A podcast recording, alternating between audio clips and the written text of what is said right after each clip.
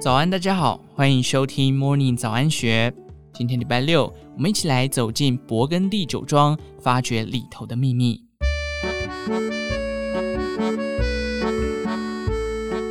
柔美优雅的勃艮第是许多葡萄酒爱好者心中的美酿产地。然而，美酿诞生并非一蹴即成，来一场酒国微醺之旅，跟着葡萄酒专家深入认识气候风土。葡萄收成状态，再带领酒迷们走访选酒顾问口袋私藏的梦幻酒庄，并与明星酿酒师一同揭开葡萄园里的神秘面纱，领略属于黑皮诺细致的丝滑魅力。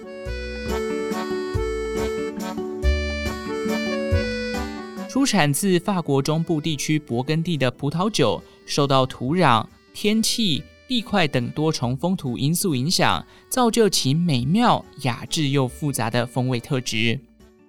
而若想深入认识形塑红酒风味的条件，就不得不从该地区每年的气候变化着手，借此掌握葡萄园收成的产量跟状况。而这些重要的资讯，就是风土年份报告。近年，勃艮第受到全球暖化和极端气候影响，可从2016年看出端倪。该年的温暖冬季让葡萄藤的发芽时机提前，但四月底的霜冻灾害则是一九八零年以来最严重的一次。之后又面临了大量降雨造成霉害，让精华产区金秋的葡萄园受到严重的伤害以及霉变。所幸七月到九月气温回升，带给幸存的葡萄完美的成熟条件，在减产与天候考验的情况下，葡萄果粒小而浓郁。一六年的红酒香气表现细致优美，葡萄酒讲师曲响平建议，最佳的红酒选择区域为莫雷圣德尼或松特内。一七年冬天凉爽干燥，暖化让葡萄藤提早发芽，四月又遇到了低温霜损，所幸有了前一年的教训，葡萄农吸取经验早有准备，因此未带来重大灾害，产量也随之恢复正常。该年黑皮诺的果实状态纯净，但结实累累，反而让养分分散，稀释了葡萄果香，让酒质缺乏浓郁度。总体而言，一七年的白酒稳定而味美。至于红酒的酒体结构，则些许软散，口味酸度适中，单宁柔和，适合早饮，较不适合陈放。一八年是热年份三重奏的头一年，在全球暖化影响下，花期提早让产量创下第二次世界大战以来的最高纪录。盛夏炙热干燥，更是继零三年以来最热的年份。曲响平给这年的葡萄品质评价是：果实有点过熟，而较难判断风格。大区级与村庄级值得细细品味。一九年降雨量少，但日夜温差明显，使得黑皮诺可以保留酸度。但夏季干燥缺水导致收成的浆果较小，果皮加厚，酒精度与 pH 值颇佳。徐响平说：“这是一个偏浓郁、偏甜的年份，也是大众喜爱的葡萄酒口感。但喜欢细致风格的爱好者，可寻求小型酒庄出产的酒款，能找到较有独特风格的酒感。”热年份三重奏最后一年，二零二零年是自一九四五年来最干燥的年份，降雨量下降五成，采收季更是有记录以来最早收成的年份。七八月炎热又缺水，影响了黑皮诺的生长。降雨不足也阻碍光合作用，导致部分果实并未真正成熟。曲响平的选酒建议是：白酒可选择酒精低而酸度高的酒庄，适合陈放后再喝。而红酒表现则浓郁多汁，糖度与酸度偏高。二一年对勃艮第葡萄农与酿酒师则是充满挑战的一年。从四月生长期开始，春天遇到冰雨、霜冻与害虫侵袭；九月收成季遇上秋大雨，各种因素导致产量减少。红酒的表现则有红色水果与花香味，口感细腻，属于酒体轻盈飘逸的红酒之年。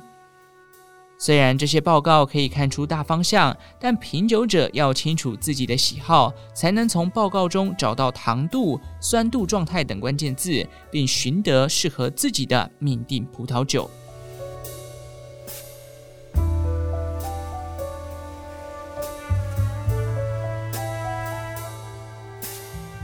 了解勃艮第风土概况后，该如何从众多酒庄中选出美酿？葡萄酒选酒顾问作家刘永志指出，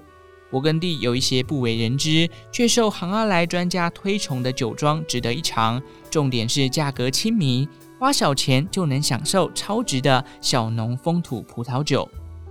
勃艮第有许多知名酒庄都实行生物动力法，但知名的叶秋名庄，像是罗曼尼康帝酒庄、乐华酒庄都非先行者。在一九七九年，身为酿酒师第三代的尚克劳德·哈托便已开始施行这种农法，而他经营的哈托酒庄就位在伯恩城北边不远处。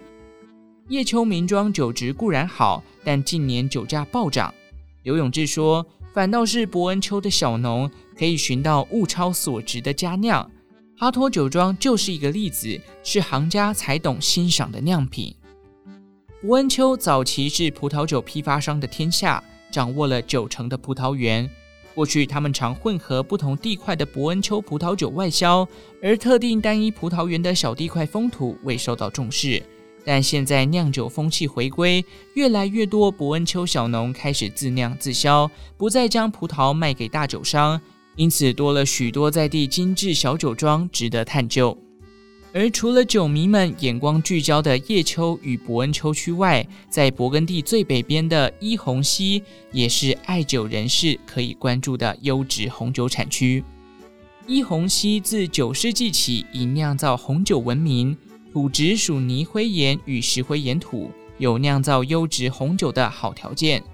因为它的葡萄园位在山坡上，山势阻挡了云雨湿气，在环状内凹的地形下，形成相对干燥温暖的气候，也使得黑皮诺葡萄能良好且缓慢的熟成，并酿出风味完整的好酒。